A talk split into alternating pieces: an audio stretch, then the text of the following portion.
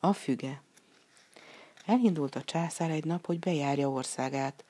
Útja közben találkozott egy öreg emberrel, aki gyümölcsfát ültetett. A császár leszállt a lováról, s nagy kíváncsian megkérdezte. Mondd meg nekem, öreg apám, miért ültetsz gyümölcsfát, hiszen az sokára fog csak termést hozni? Miért nem a gyermekeid dolgoznak az, és ültetnek helyetted? Felség, felelt az öregember, azért ültetek fákat, mert fákat ültetett előttem az apám és a nagyapám is. Mikor én megszülettem, már számtalan fa nőtt, melyeket ők ültettek én előttem. Most rajtam a sor, hogy fákat ültessek a fiaimnak, meg az unokáimnak. Ez itt egy fügefa, tette hozzá, a csupasz kicsiny ágakra mutatva. Ó, én nagyon szeretem a fügét. Mikor a fa majd teremni fog, hozd el a fügét a palotámba. Szeretnék enni belőle. Légy áldott, hogy még sok évig élj, sok fát ültethessél, és sok fügét ehessél, mondta el a császár a jó kívánságait, azzal visszaszállt a lovára. Néhány év múlva a fügefa lombot eresztett, s virágba borult. Végül megjelentek rajta az első gyümölcsök is.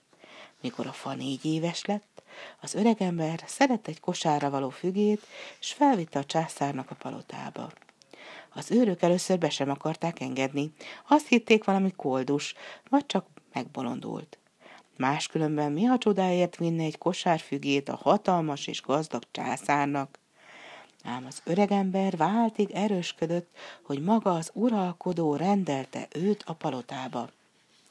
Mondjátok meg neki, hogy a fügefát ültető öregember érkezett hozzá, s ízletes ajándékot is hozott, fügét a fiatal fáról, mondta az őröknek. Az őrök hamarosan visszatértek, s a császár elébe vezették az öreget. Mikor az uralkodó megkóstolta a fügét, egész felvédult a szíve a finom, illatos gyümölcstől. Azon nyomban megparancsolta a kincstárnoknak, töltse meg az öreg kosarát arannyal. Aztán megköszönte az öregnek, hogy fügét hozott neki ajándékba, és ismét megáldotta, hogy éljen sokáig. Mikor az öregember hazatért a kosár arannyal, a kíváncsi szomszédja tanakodni kezdett magában, vajon hol járhatott az öreg, s mi lehet a kosarában. Meghívta hát az öreget egy csésze teára. Amint ott üldögélnek és beszélgetnek, azt mondja egyszer csak a szomszéd.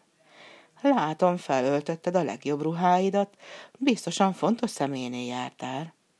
Erre az öreg elmesélte neki, hogyan találkozott a császárral évekkel ezelőtt, amikor a fügefát ültette, és most hogyan látogatta meg őt a palotájában. Vittem egy kosár fügét, és a császár olyan hálás volt, hogy színültig töltötte a kosaramat arannyal, mesélte az öreg a szomszédjának. Ahogy az öreg hazament, megszólalt a szomszéd irigy felesége.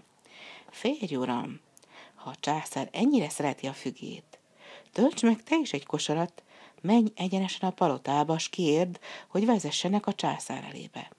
Add neki a fügét, s ő majd a te kosaradat is megtölti arannyal. Azzal a férje kezébe nyomta a legnagyobb kosarat, s már taszajtotta is kifelé az ajtón. A szomszéd hamar megtöltötte a kosarat érett fügével, és sietett a palotába. Mondta az őröknek, hogy fügét hozott, s követelte, hogy vezessék az uralkodó elé. A császár éppen arra járt, hát hallja ám, hogy a szomszéd az őrökkel kiabál. Miért akarsz látni engem? kérdezte tőle. A szomszédom itt járt nálad egy kosár fügével, s te hálából aranyat ajándékoztál neki. Én is hoztam neked fügét. Nem érdemlek jutalmat érte? kérdezte a szomszéd. Ó, mikor az öregember fügét hozott nekem, szívből adta az ajándékát, s nem várt érte jutalmat cserébe. De itt van, amit megérdemelsz, felelte a császár, s a palota kapujához vezette a szomszédot.